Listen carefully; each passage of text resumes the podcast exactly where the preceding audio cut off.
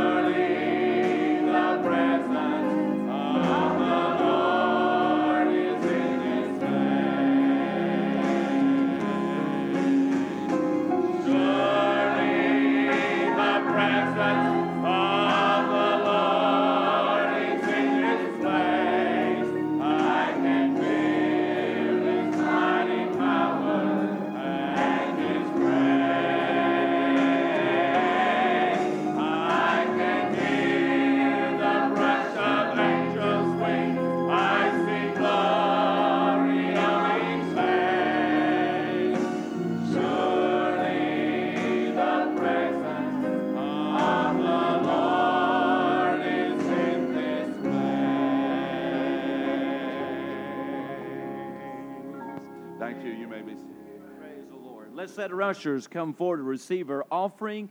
And if you are visiting with us today, we'd appreciate so much if you take just a moment to fill out a visitor's card. And, and you maybe some of you were given a little welcome card as you came in. You can use that. There's a card inside your church bulletin that you can use, or there's cards in the back of the pews. But if you'll take one of these and fill it out, drop an offering plate right after I sing, and then we'll.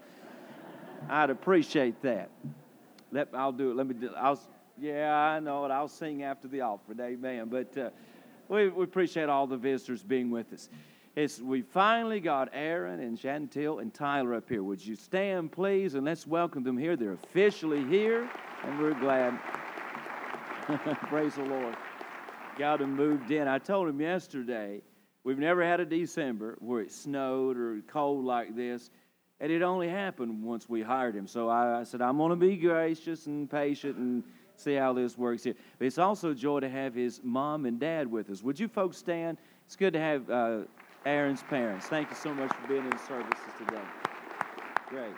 Let's pray. You give in the offering, the Lord will bless you for doing so. Don't forget tonight, after the service, we'll be having a fellowship for Aaron and Chantel, and you get to know them. And so you want to plan on that tonight after the service. want to welcome them here. Also, tonight is uh, communion. Always on the fifth Sunday night, we observe the Lord's Supper. Always a very special time here. So don't forget tonight. Be here and let all the other things that are going on, nothing, nothing going on in around the city and celebrating New Year's is any more important than being here and worshiping God. And I don't know how to take one year out and bring another in than through observing the Lord's Supper. So be here tonight, always a special time. Father, thank you for your goodness, for your blessings.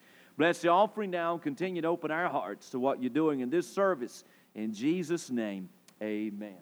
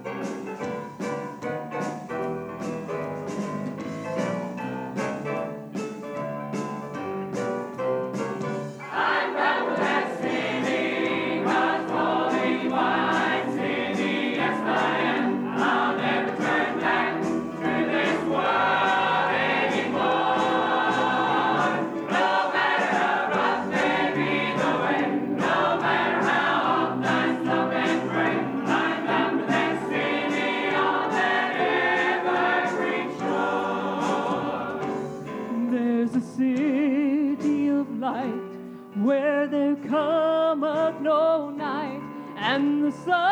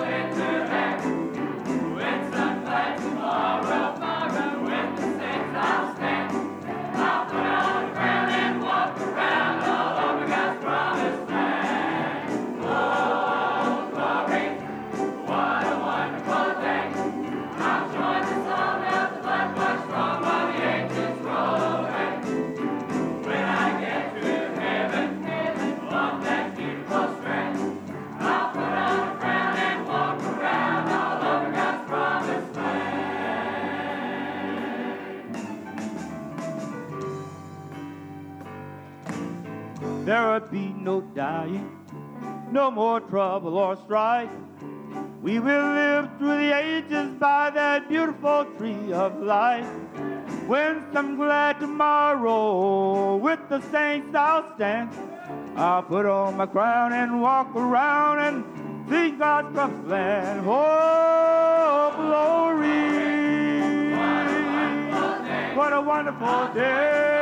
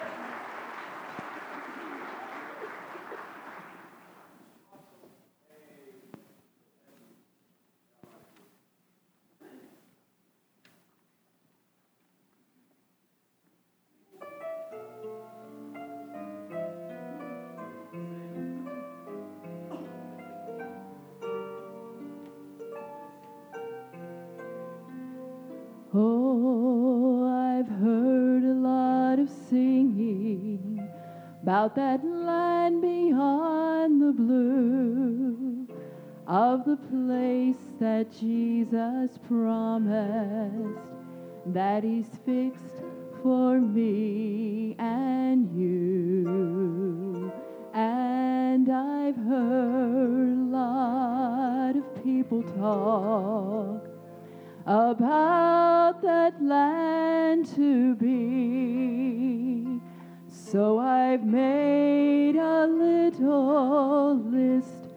of the things that I really want to see. Oh, I want to see St. Peter when I reach that land on high, and I'll ask him for of my mansion in the sky. Then I'll stand upon the curbstone along that shining street of gold. There I'll look my mansion over, where I'll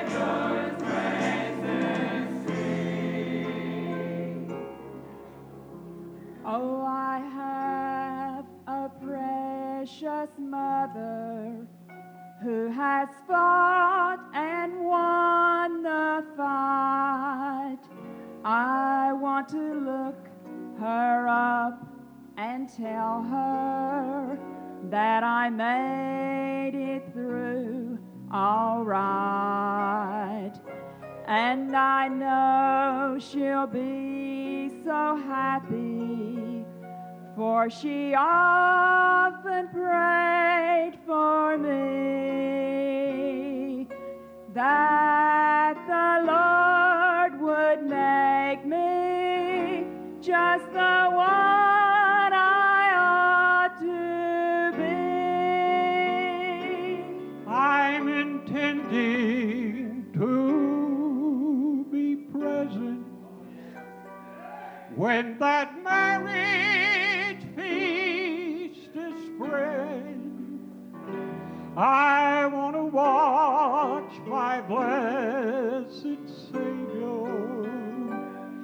as he takes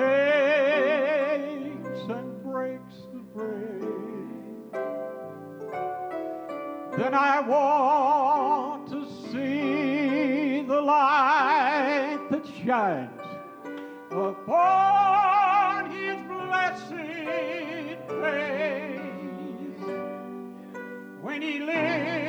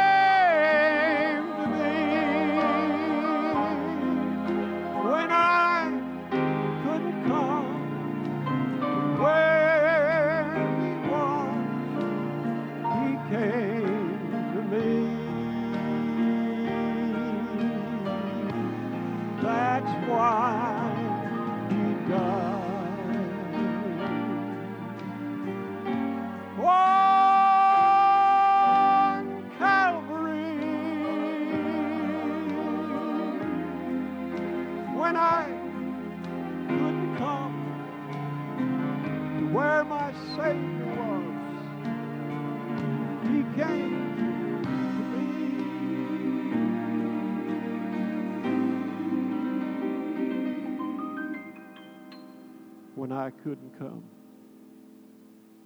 to where the Savior was. He left heaven. Praise his name. He came to me.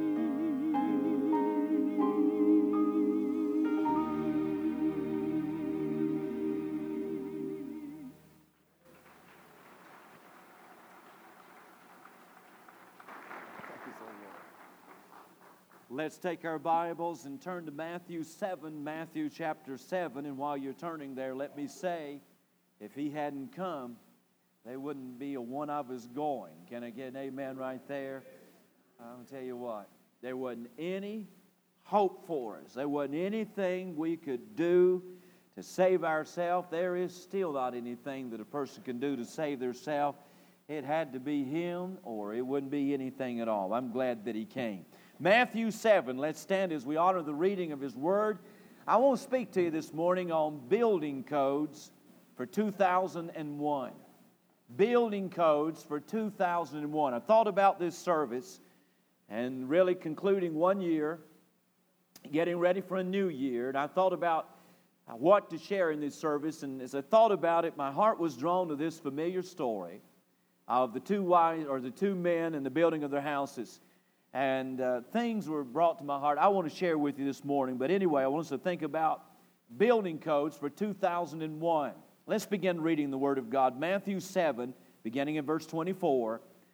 The Bible said, Therefore, whosoever heareth these sayings of mine and doeth them, I will liken him unto a wise man which built his house upon a rock.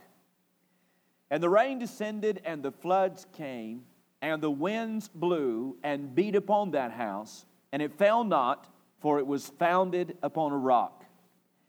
And every one that heareth these sayings of mine and doeth them not shall be likened unto a foolish man which built his house upon the sand.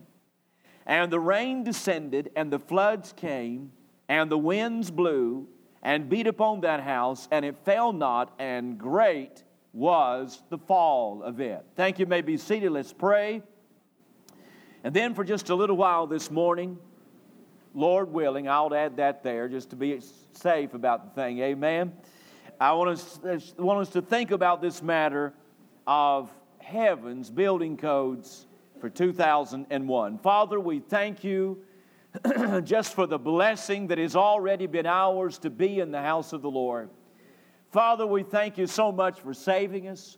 We thank you so much that you wrote our name in the Lamb's book of life.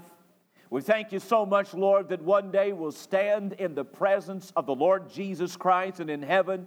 All of these things, Lord, we thank you for. We don't deserve them, but we thank you and thank you and thank you for them. It's all because that you came to us, and so we pause to give you praise and rejoice.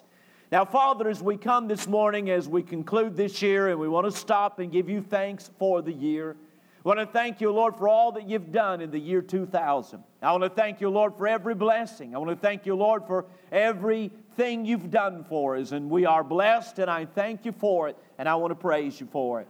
But I come this morning, I want to ask you, Lord, that you might speak to us about the coming year, that you might help us, Lord, to build the way you'd want us to build. Father, may we see from your word this morning what your building code is.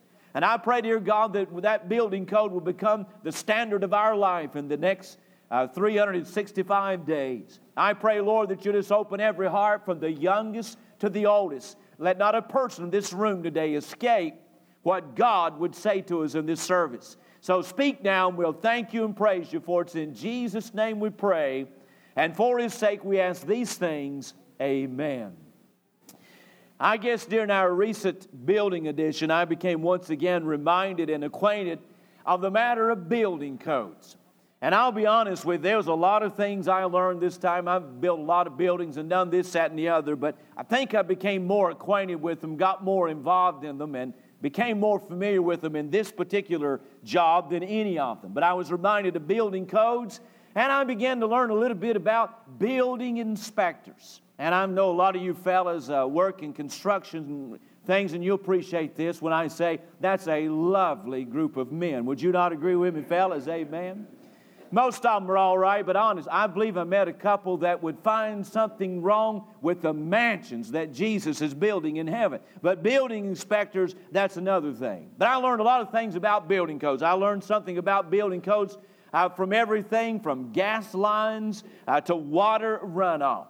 An eye opening experience through the addition was in the area of building permits. I never realized how extensive building permits are and how you have to have a building permit basically for anything.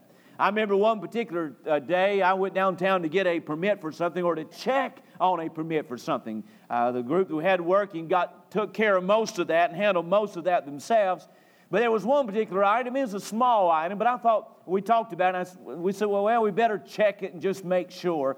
A very small thing. So I went down to the building permit office and whatever there. And this is what I thought. I thought I'll go in there and I'll tell them about what it's for. Just wanted to come and make sure we was doing everything that's right. And I thought they'd say, Reverend, uh, you don't need a building permit for that. Just go back to the, go on, just have a good day, slap me on the back and smile and just tell me how good it was to see me again, whatever like that. Well, two hours later, five pages later of facts, figures, and drawings, and $75, I found out you have basically have to have a building permit for anything. In fact, I came back and told the men that were working out there, I said, fellas, whatever you do, if you sneeze, let me know so I can get a building permit for you. You got to have a building permit for everything. But one of the things I found most interesting and something I learned a lot about in this particular job was in the area of foundations and putting in a foundation out here. And I found out that when it comes to putting in a foundation, the codes are very, very strict. And I never realized until this particular job how you've got everybody from plumbers to exterminators involved in putting in a foundation. I never knew you had to call in exterminator, spray the ground, and kill this, that, and the other, but I found out concrete men all the way down to exterminators are involved in putting in a foundation. But this is something I learned. I found out that you didn't just put in a foundation, dig the footers, and put the gravel in, pour the concrete, steel, and all that kind of stuff, and get it all done, and then call in the building inspector and have him approve it or whatever. No, I found out you do this, and then you get it inspected. Then you do something else, and you get that inspected. And then you do something else, and you get that inspected. I found out that putting in a foundation was a series of things, is a stay come in stages, and it was carefully monitored, monitored and scrutinized at every particular stage. And I learned something about the foundation, but I, I uh, realize and appreciate it when you realize how important the foundation is. The foundation is the most important thing in a building. In fact, the future of that building depends upon the foundation. The strength of that building depends upon the foundation. The endurance of that building depends upon the foundation. The reason this building has stood here as long as it is because of the kind of foundation it's got under it. You put in a poor foundation, it's not going to be long in time. The walls are going to begin to crack, and you're going to have all kinds of problems. But you want to have a strong building, you want to have a building that survives through time, then you've got to have the right kind of foundation. Well, I say all that to say this. In Matthew chapter 7, you'll find heaven's building inspector. And in Matthew 7, you'll find heaven's building codes. And you'll find in the parable we just read that it talks about the matter of building.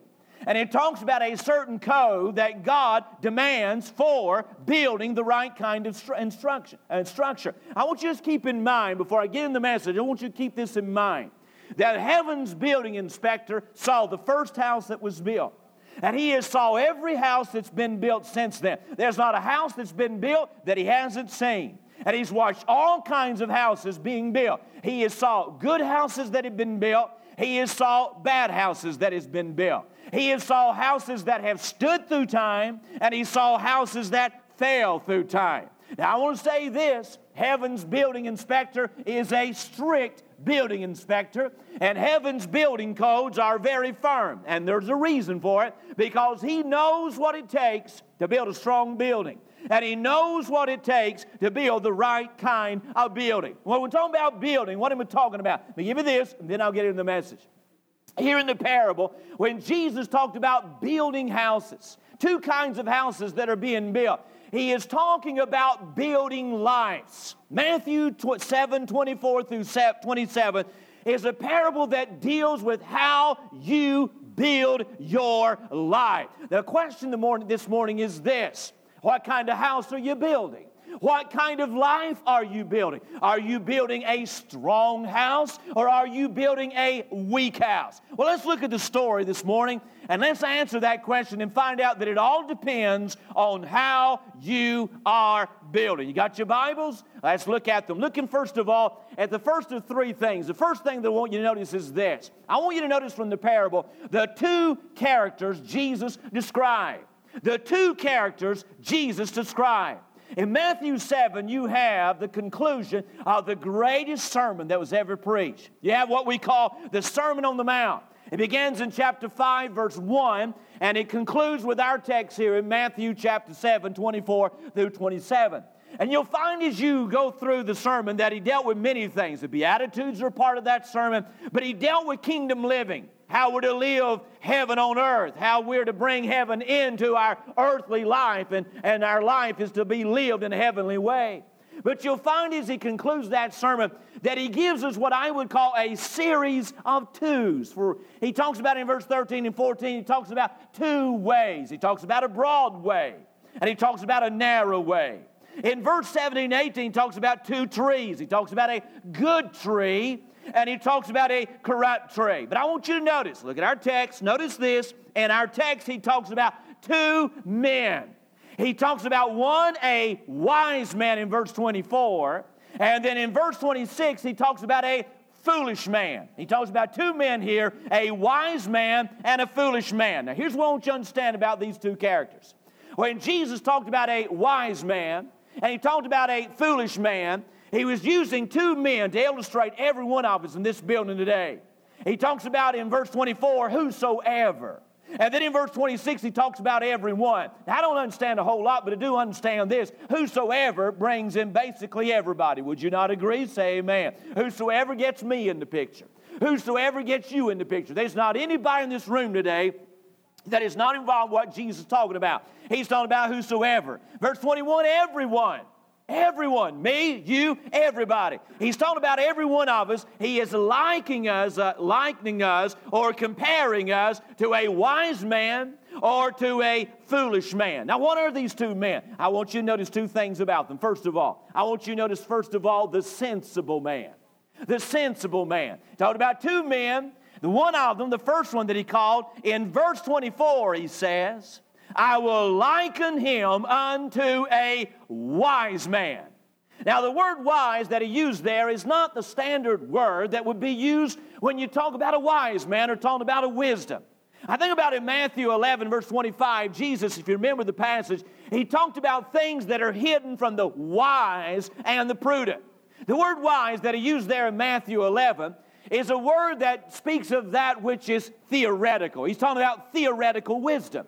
In other words, what he's talking about is someone, and basically that means that here is somebody that has an understanding of certain things. There's a knowledge of certain matter. This is a person that has been informed. This is a person that understands. They know. They are wise. There is a basic knowledge of certain things. It is a theoretical type wisdom. It encompasses all knowledge and understanding and whatever. But in our text, in Matthew 7, verse 24, when he talked about a wise man, what he talked about included theoretical wisdom, having knowledge, understanding, knowing things. But the word that he used there is a word that simply means to be sensible or to be prudent. And it is a word that describes a practical wisdom. It is like someone they know, like he talked about Jesus, he hid from the wise and the prudent. They know these things, they understand. There's a certain amount of wisdom there. But the wise man Jesus talked about in Matthew 7 is they not only know, and they not only have an understanding, they have a head knowledge, they have wisdom, but they act upon what they know. That they understand, and what they understand is wisdom that Jesus talked about. And again, the word literally means to be sensible or to be prudent. So the first man Jesus talked about is a sensible man. We would simply say it is someone that has good sense. It is someone that uses their head. But look at the second man. He not only talks about the sensible man in verse 24, but he talks about the senseless man. Notice what he said in verse 26. He talked about a man that shall be likened unto a foolish man.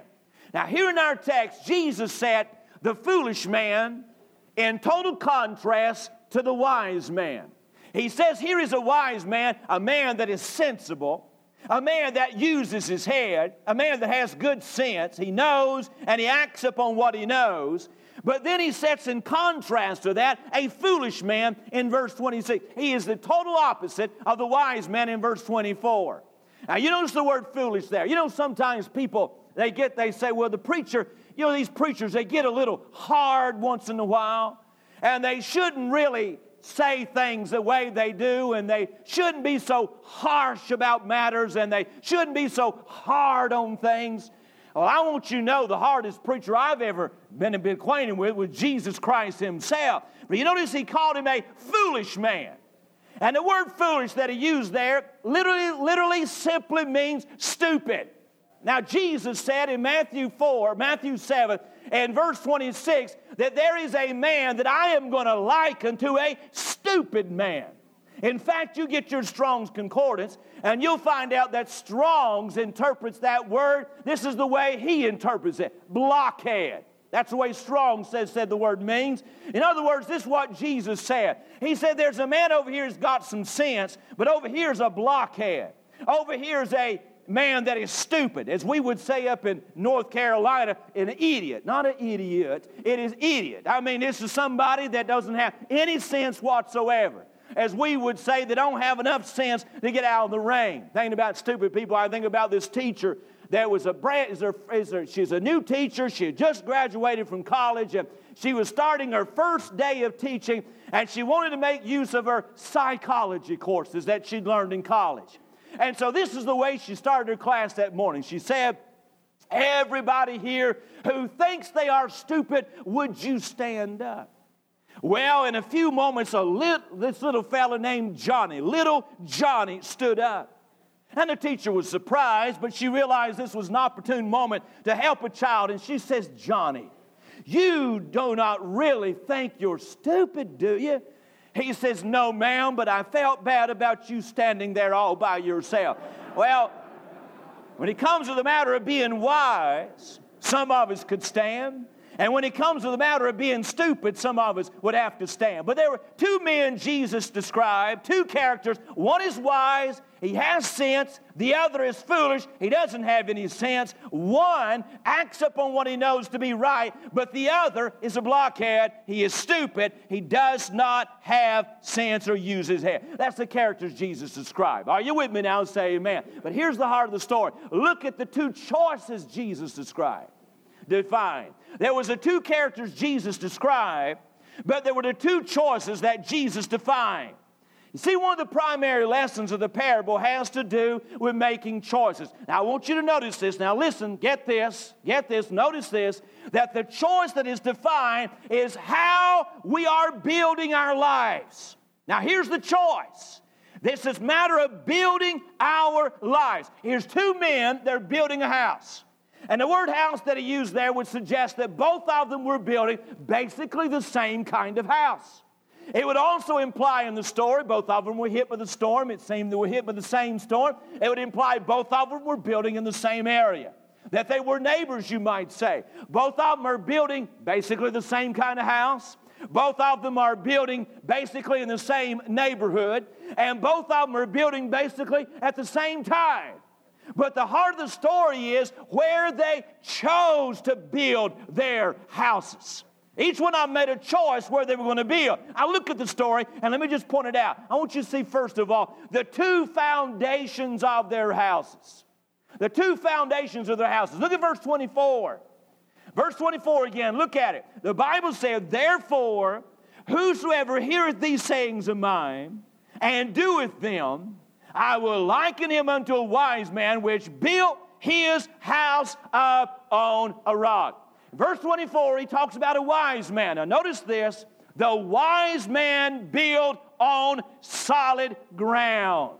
The Bible said the wise man built on a rock. I want you to notice something. The word rock there. Now, you often hear me say the word, this, what, it, because I really believe you study the Bible, the Greeks used to boast they could put an ocean of thought in a single word.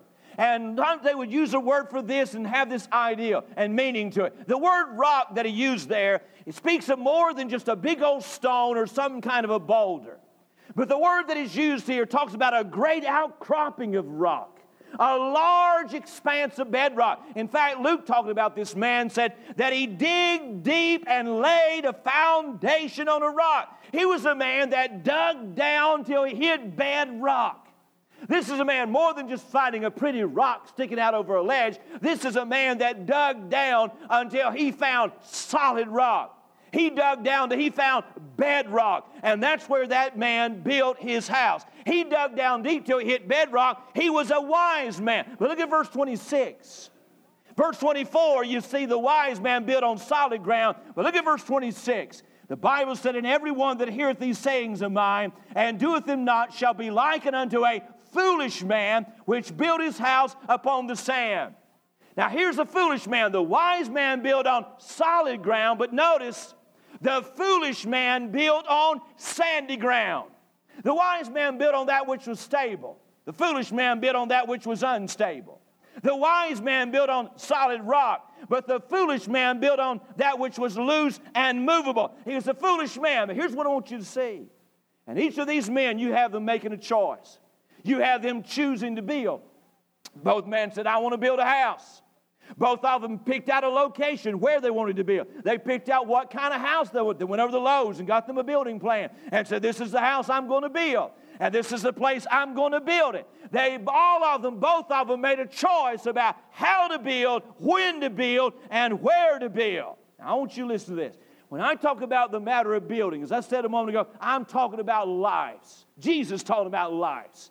And the question before us this morning, and as we close one year and we began a brand new year, is how are we building? I want to ask you this morning. I'm asking you. I'm talking to myself. I'm talking to you. But how are you building? Are you building on solid ground or are you building on sandy ground? Are you building like a wise man or are you building like a foolish man? Are you building a strong house or are you building a weak house? The issue today is how are we building? Now, that's to the two foundations. But I want you to look at the second thing. You not only see the two foundations of their, their houses, but you have the two illustrations of our hearing. Again, he's talking about verse 24, whosoever. And in verse 26, everyone. That, that means this story here and what Jesus talking about he said it years ago, but he was saying it to me just as if, he was, as if I was standing there. And he was talking to you. He talking to every one of us, everyone. And he's talking about these two men, and he uses two men to illustrate how we build our lives. And you'll notice that he defined how we build by how we hear. Now, I want you to follow me.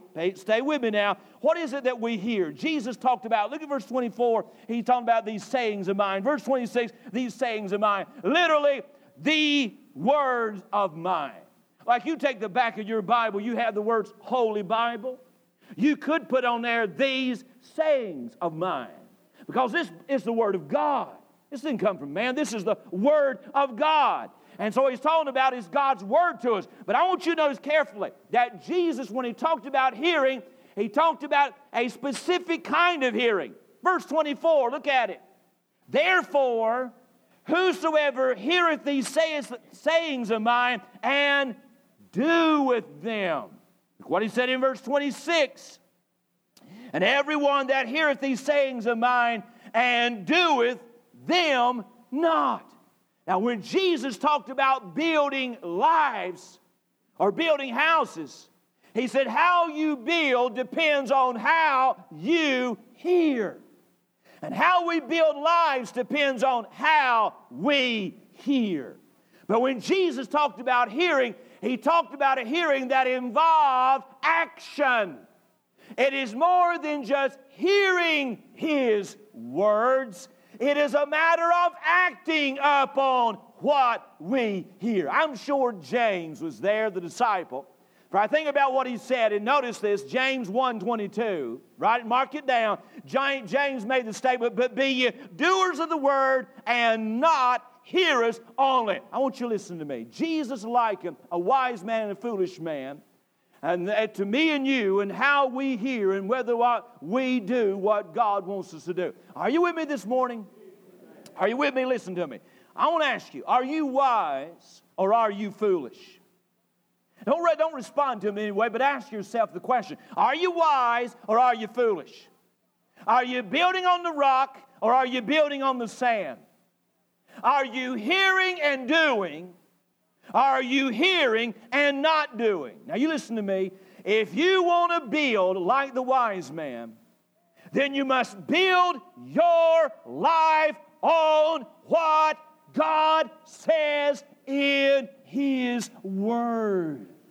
He said, Hear and doeth these sayings of mine. If you want to build a strong life, then you got to build your life on the Word of God. If you want to build a strong life, then you got to do what Jesus says. It is a matter of hearing His word, it is a matter of doing His word. If you build right, and you build the way God wants you to build, then this Bible is going to become to you more than just a book that you read occasionally and a book that you listen to once in a while.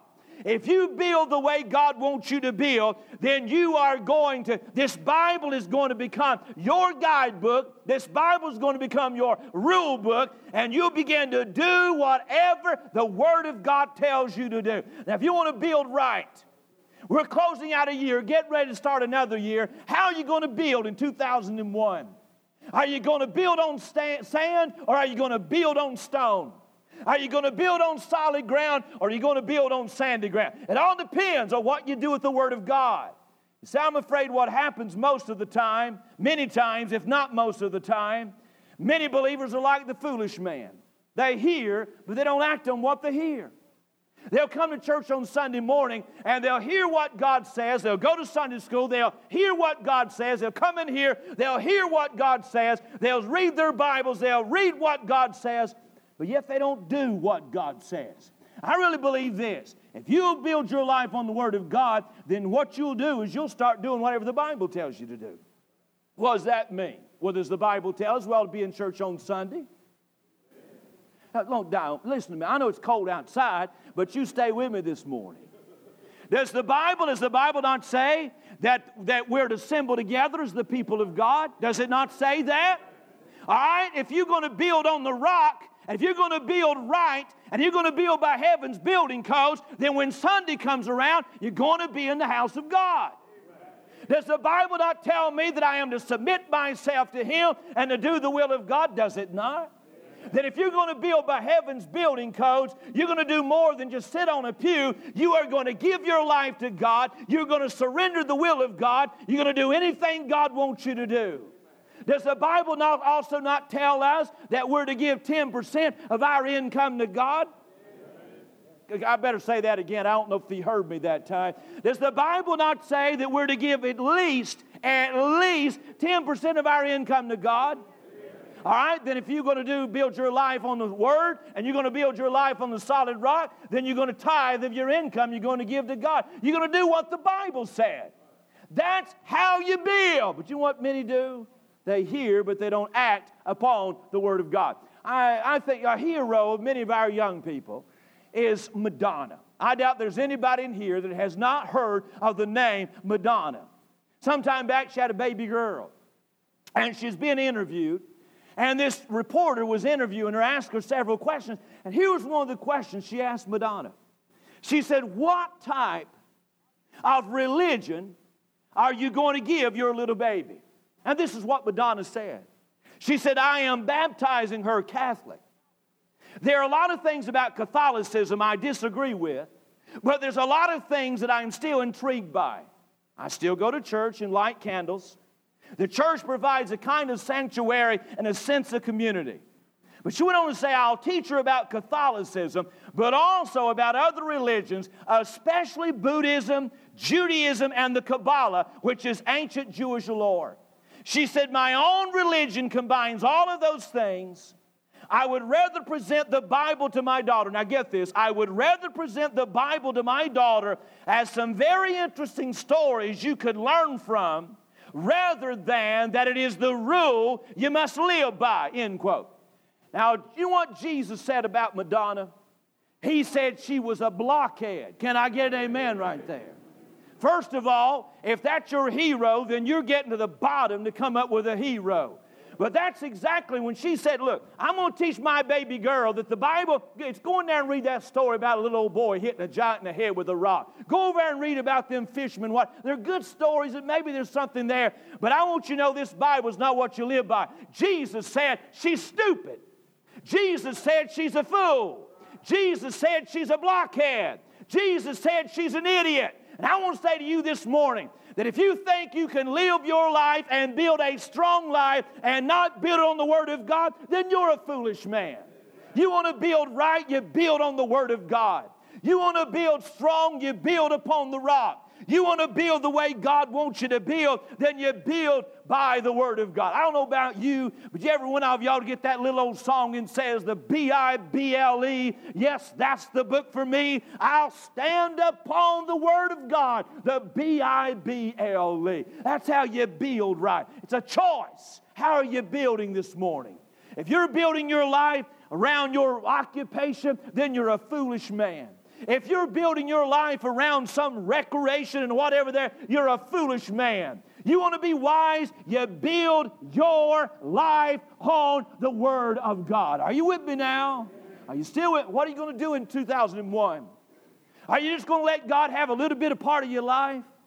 Are you going to kind of give God that kind of religion says, well, it's Saturday night or Friday night or Friday afternoon, whatever, you know, what we got going this weekend? Uh, we got this, we got that, we got that and the other. Uh, well, we don't have any this way. We'll go to church. Or you got everything else, you put everything else before God and you fit Him into your schedule if it fits in there. If that's the way you live, you're a foolish man. You are building on sand. You want to build right.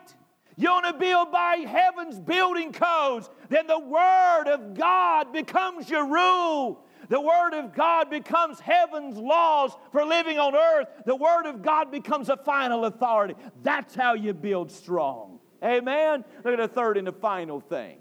You see in the story not only that Jesus, the two characters Jesus described, and the two choices Jesus defined, but the two consequences Jesus depicted. Why should you build right?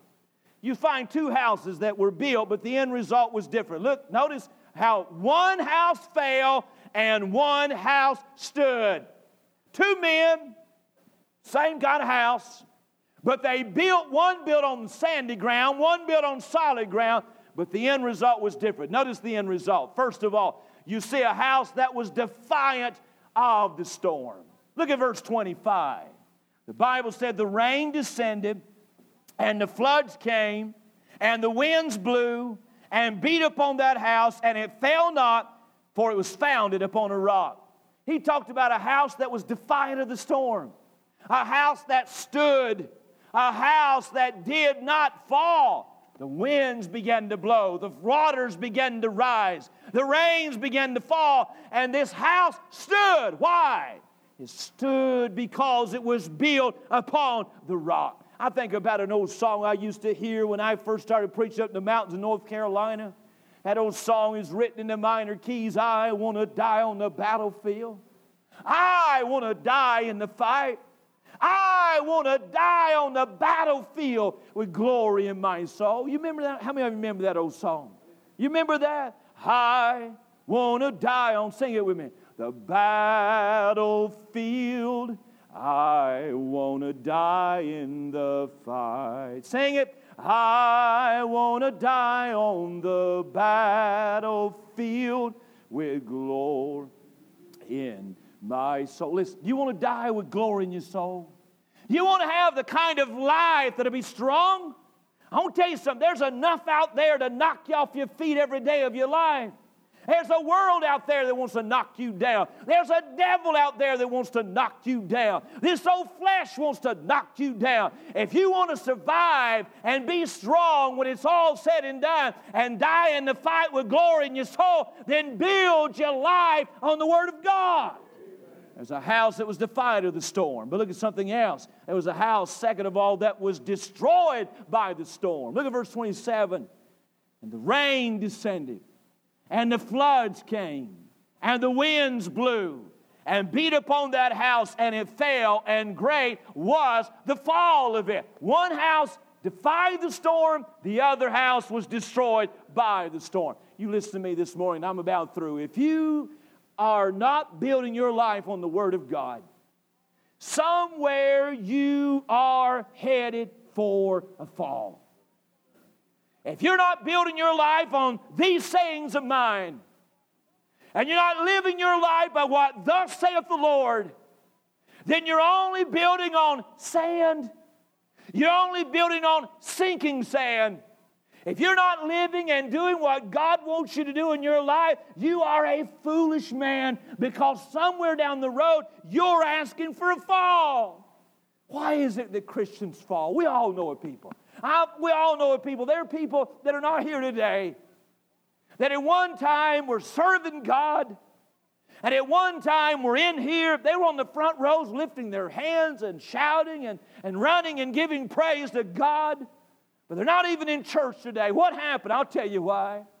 Somewhere maybe they lived by the Word of God, but then they began to build their lives on this. And they got over here and they got interested in the beautiful beach life. And they got interested down here on the sandy beach and they wanted a beautiful house under the palm trees. And they got down there and all of this and they got their eyes off of God. And they got their eyes off the Word of God. And now they're out of church and now they're away from God. And so many, I've seen, I've had too many friends that have fallen through the years. I want to say, if you want to build your life and build strong, build on the rock. But if you don't, you're headed for a fall. In fact, Jesus talked about great is the fall. I think he's implied that in some cases there is going to be a tragic fall for someone. You know, the ultimate fall of it all is to die and lose your own. I was reading the other day about Charlemagne. Charlemagne, Charlemagne, he rose to become one of the most powerful men in history. In fact, some of the national boundaries that he established are some of the boundaries that still exist in Europe and different places today. He was a man that was so mighty that when he died, here's the story I was reading about. His followers placed him on an ivory throne, draped him in royal purple, placed a crown on his head, a scepter in his hand, and a scroll of his mighty deeds were laid in his lap, and he was sealed in this rock hewn tomb.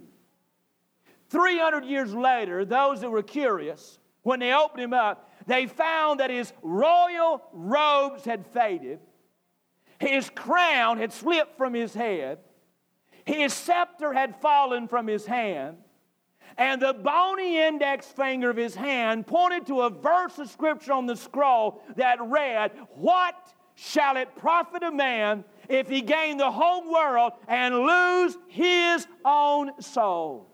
I'm going to say to you this morning some of you, you don't have time for God in your life, you don't have time for church, you don't have time for God. I mean, you, you put him out of your life, you've left him out of your life, you're going here, you're doing this, and you're so wrapped up in this and so wrapped up in that that God doesn't have a place in your life. I'm going to tell you something.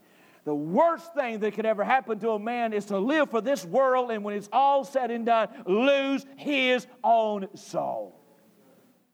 I see folk that come, they know they need to be saved, but yet they don't get up and walk an aisle because their life is so bound down by this and they're so wrapped up in this. I'm going to tell you something. If you were to become the richest man in Chattanooga, if you were to put the Davenports and the Luptons down in poverty level compared to your wealth, and yet if you died without God went to hell, what would it be worth? What would it be worth? to gain the whole world and lose your own soul. You listen to me this morning. Note this, note this. Put it on, on the screen. I want you to get this. God may be a strict building inspector, and his code may be rigid, but there's a reason for it. They are designed to build strong lives. You say, I don't want to live that way. Then you're heading for a fall. Oh, I don't believe that. I believe the Bible. Do you believe the Bible? Do you believe God? Where do you think you came from? You didn't evolve. You, you, you say, my ancestor was a monkey. It could have been for a couple of you, I'm sure. I've, as, as I have so often said, I may have had a few ancestors that hung by the neck, but I don't know of any that ever hung by the tail. So, where do you think you came from? God. How do you think you got here? God. Where do you think it all started? With God. Who was the master architect behind it in the beginning? God. Who built the first house? God. Who designed the building code? God. Who's the building inspector? God. Then I want you to understand something. If it all goes back to Him, then what you do with your life concerning Him is the ultimate matter.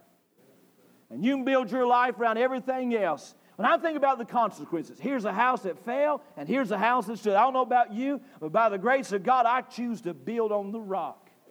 And when I look at the consequences, whether or not there's going to be standing or falling, by the grace of God, by the help of God, I choose to build upon the rock. Let's stand to our feet. How, are you building this morning? Are you building by heaven's building code? Are you living by heaven's building code? Are you living by another code? Are you building on solid ground or building on sandy ground? Listen, how you want to build next year? That's what I want you to get. You don't get anything, I want you to understand what I wanted to say. My whole intention in saying was this starting a brand new year. It's a time when people make all these resolutions. If you're going to make a resolution, this will be your resolution. I'm going to build by God's building code. I'm going to build upon a rock. I'm not going to build on that which ultimately going to fall. I'm not going to build on that which will ultimately be washed away. I'm not going to build by a code that will only that only guarantees that somewhere my house is going to be destroyed. That I'm going to lose everything. No, no, no, no. You want to build by a code that guarantees that when the storm comes, your house is going to stand. You want to build with that kind of code. You want to build by a good code.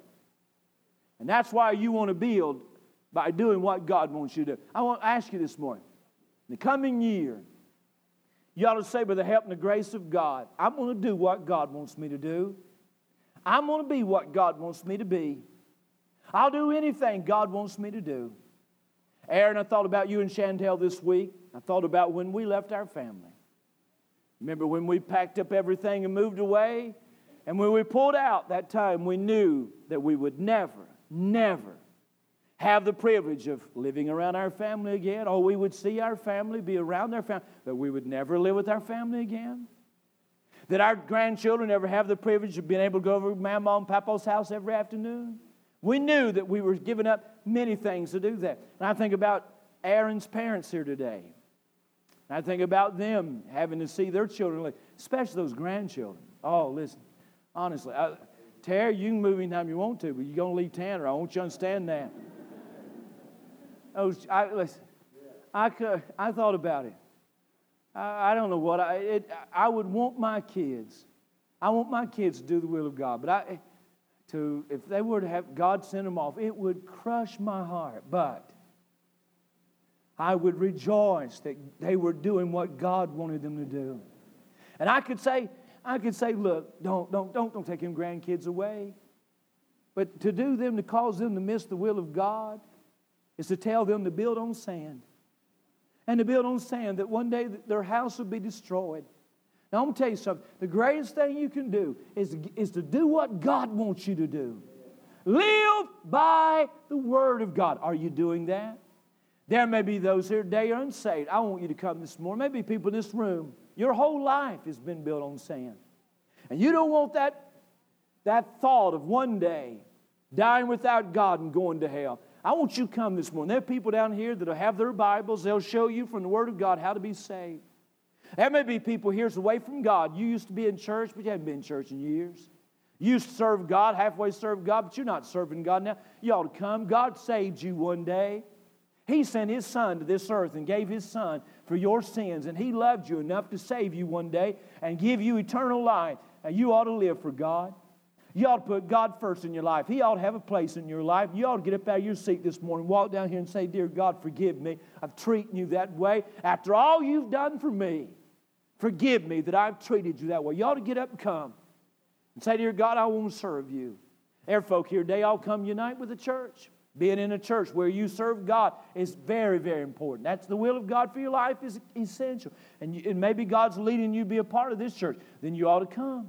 Join. Say, this is where I want to serve. This is where I want to follow God. This is where I want to obey God. And maybe some of you been saved, you hadn't been baptized. You ought to come and say, I want to obey God. The first step of obedience in your life is following the Lord in believers' baptism. But say, I want to build my house on a rock, not on sand. Father, you bless the word. Bring people to Jesus this morning. May we in 2001 build by your building code. May we hear and do your sayings. May we hear the Word of God. May we do the Word of God. Father, I pray that there are people here unsaved, save them. People that are here that are away from God, bring them to you. Father, you know the needs, whatever the need, whatever the reason is. May there be some young person that'll say, I'm tired of building on sand, I'm going to build on rock. Maybe some young couples say, We're building on sand, but we're going to start building on the rock. Father, I pray today that we'll, in the coming year, that your building code becomes the standard of how we build our lives. And we'll accept nothing less than your standard for living. So bless today, Lord. Bring people to you, and we'll thank you and praise you in Jesus' name. As we